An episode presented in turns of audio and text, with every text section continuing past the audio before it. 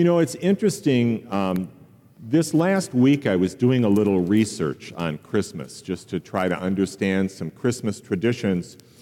And you know, in Minnesota, we have this tradition that I think most families observe where the children put out a plate of cookies and milk for Santa Claus on Christmas Eve night. Do some of you observe that in your homes?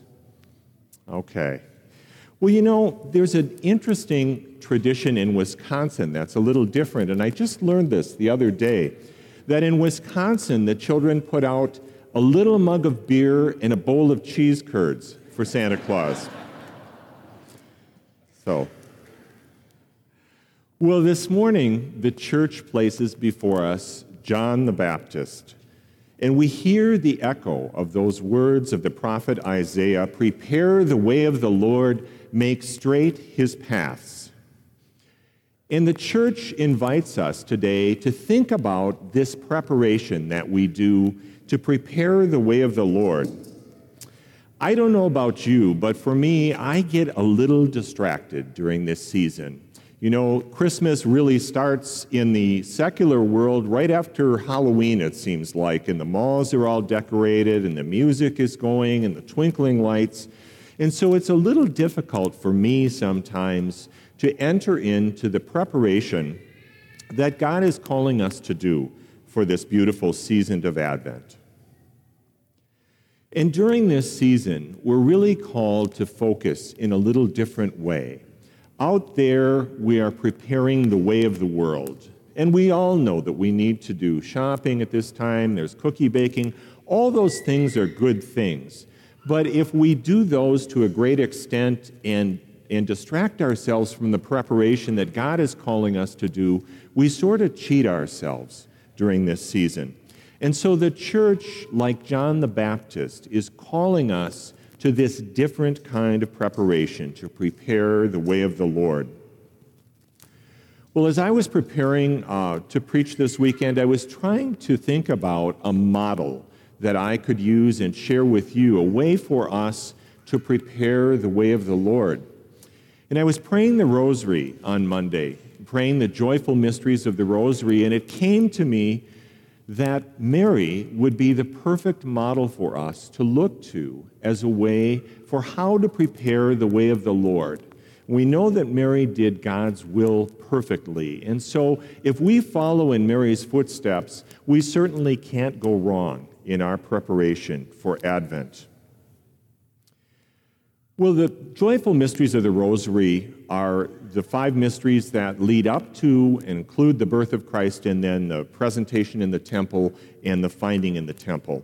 And so I'd like to focus this morning on those first three mysteries of the Rosary, the Annunciation, the Visitation, and then the Nativity, the birth of Christ.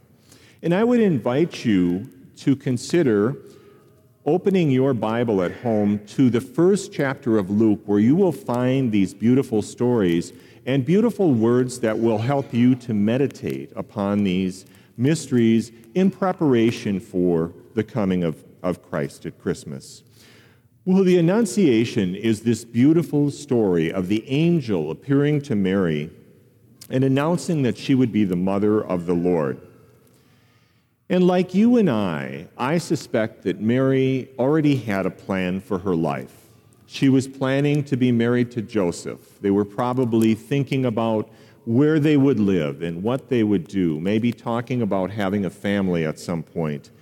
And God comes into her life in a very powerful way and offers her a different plan, that she would be the mother of the Savior. Has this ever happened to you? It's happened to me a bunch of times in my life where I thought I was going one way, and God took me in a completely different direction.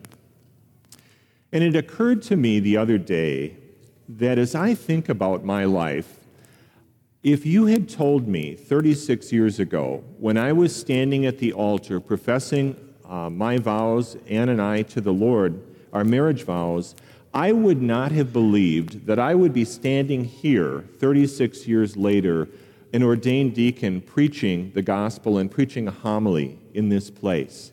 That was God's plan, very different from the plan that I had for my life.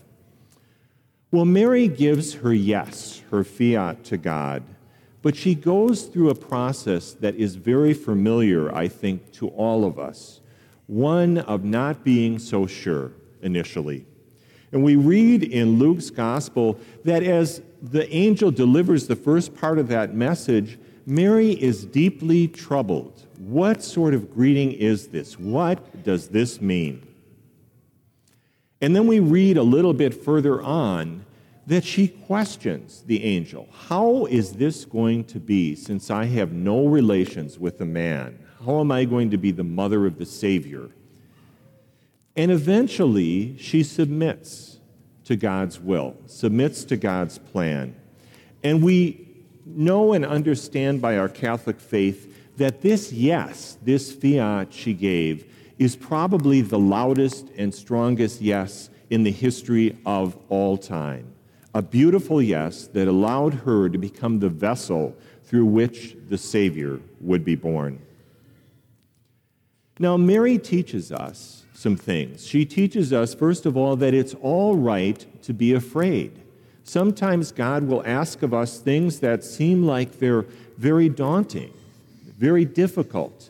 It's all right for us to be afraid. Mary teaches us that. Mary also teaches us that it's all right to question. She questions the angel about how this is going to be. Well, as we meditate upon this first mystery and this passage, there are some questions that come to mind for me.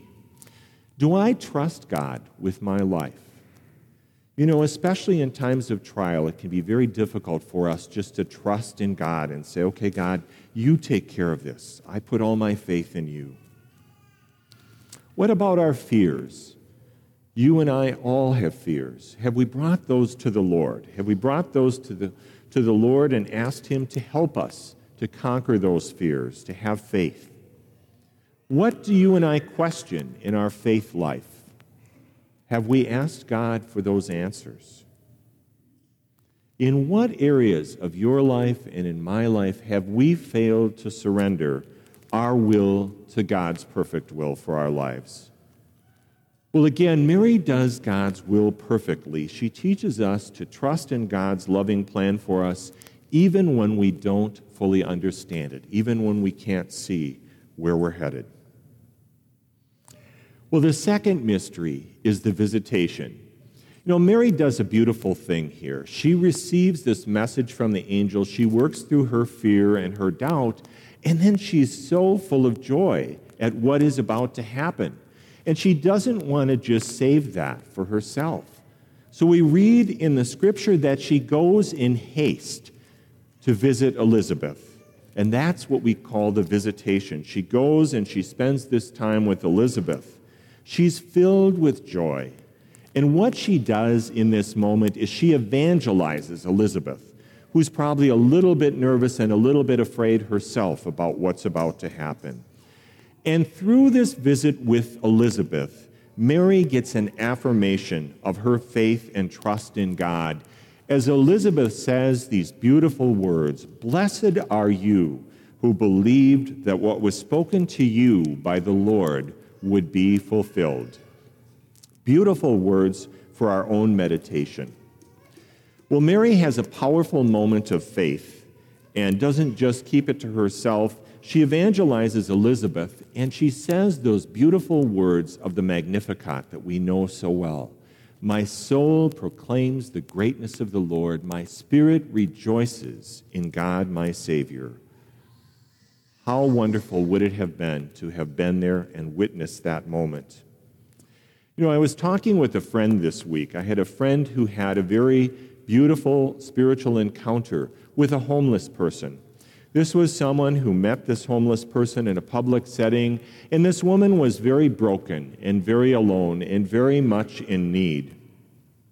And my friend recognized that, and she took time with this woman. She talked with her. She took her out and bought her a meal. And then she helped her to find shelter for that night, because that was a very pressing concern that this person had. She gave her some money so that she would have what she needed. And she also gave her her phone number. She said, "Here's my phone number. If you need anything else, if anything else comes up, give me a call.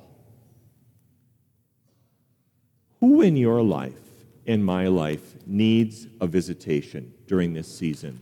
Whether that be a phone call or an email or a card or a letter or a real in-person, face-to-face visitation. Who is God calling you and I to share the good news with during this season? I promise you that if you make that your prayer this season, that God would put someone in your path, He will honor that. You will find that person in these next 3 weeks. And I think it's helpful for us to remember that you and I may be the only Christ that someone meets during this season. So it's very important for us to be awake and alert and take those moments that God places before us. Well, finally, we come to the birth of Jesus. We meet Jesus here through the heart of Mary. You know, we read that beautiful story and we know that Jesus and Mary and Joseph were struggling with some very practical things. They were a little bit afraid about where they were going to end up. They had no lodging, no place to stay. They didn't know where this child was going to be born. And after those things are taken care of, what comes is this beautiful birth in a humble stable, in a manger, and the unimaginable joy that comes over them when they see God's plan fulfilled in them. They receive the Savior into the world in the arms of Joseph and at the breast of Mary. Love is born in that stable into the world. The incarnation, God comes to this earth and becomes man. And there's a beautiful line in this scripture that I love to pray and meditate on over and over. Mary kept all these things, reflecting on them in her heart. And we can just imagine Mary taking all this in and holding that beautiful child and just reflecting on all that God had done. So for you and I, have we made our heart a manger for Christ to come, or would there be no room at the inn? What is the gift that Jesus wants to give you and I this Christmas season? Not a gift that's wrapped in under the tree, but perhaps a deeper sense of our faith, perhaps healing in our life, a stronger prayer life, spiritual gifts.